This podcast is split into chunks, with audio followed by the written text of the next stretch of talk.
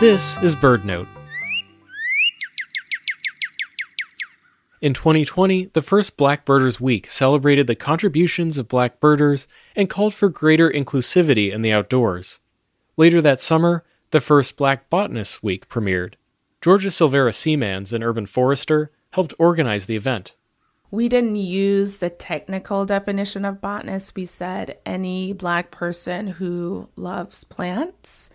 And so we knew that folks were out there, and to see the participation was really affirming. It was very special.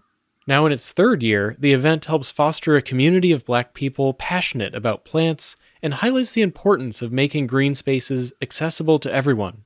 Black, Brown, and Indigenous activists and researchers have been demonstrating that neighborhoods of color, poor neighborhoods, are park poor and they have low tree canopy cover.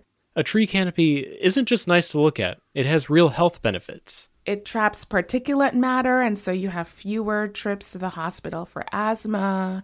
It cools streets, it cools your building, it slows down surface runoff, and the list goes on and on.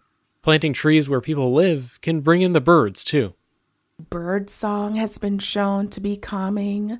So it's not just seeing birds, it's hearing them.